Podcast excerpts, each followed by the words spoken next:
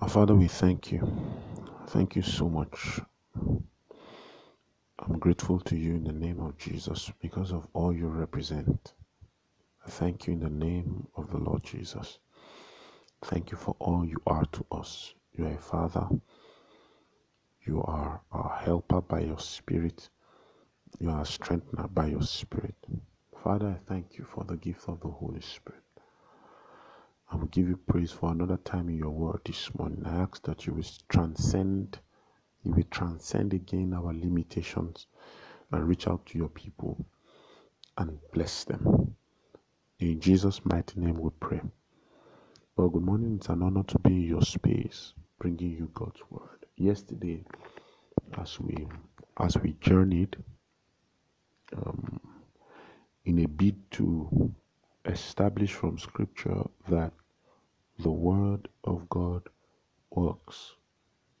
We got to Psalm 119 and verse 89. The Bible says, Forever, O God, thy word is settled in heaven. Forever, O God, thy word is settled in heaven. We, we, we must understand that what we are dealing with is not in is not still subject to discussion. It's not work in progress. It's not um, what God is thinking of doing. The Bible says, Forever, O God, thy word is settled. Is settled.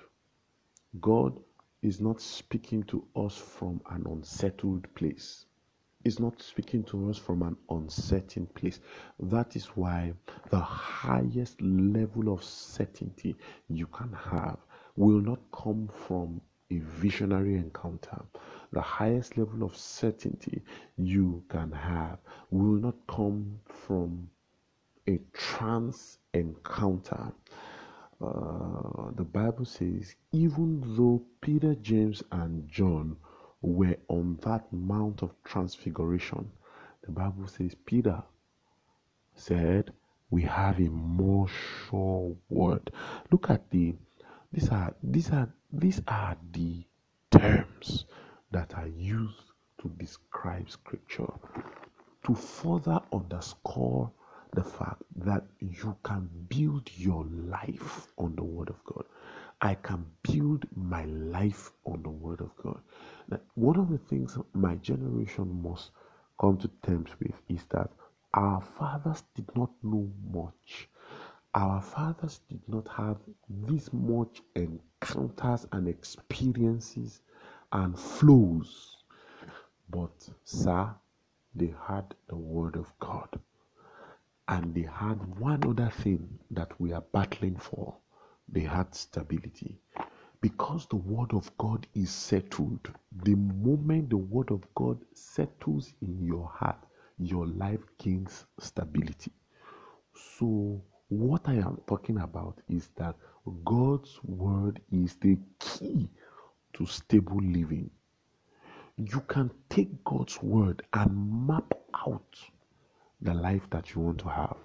You can because God's word has predictable outcomes. Look, look at look at that confidence. For oh God, thy word is settled. That means if I operate it here, it will work. If I operate it there, it will work. The outcomes are predictable, they are known.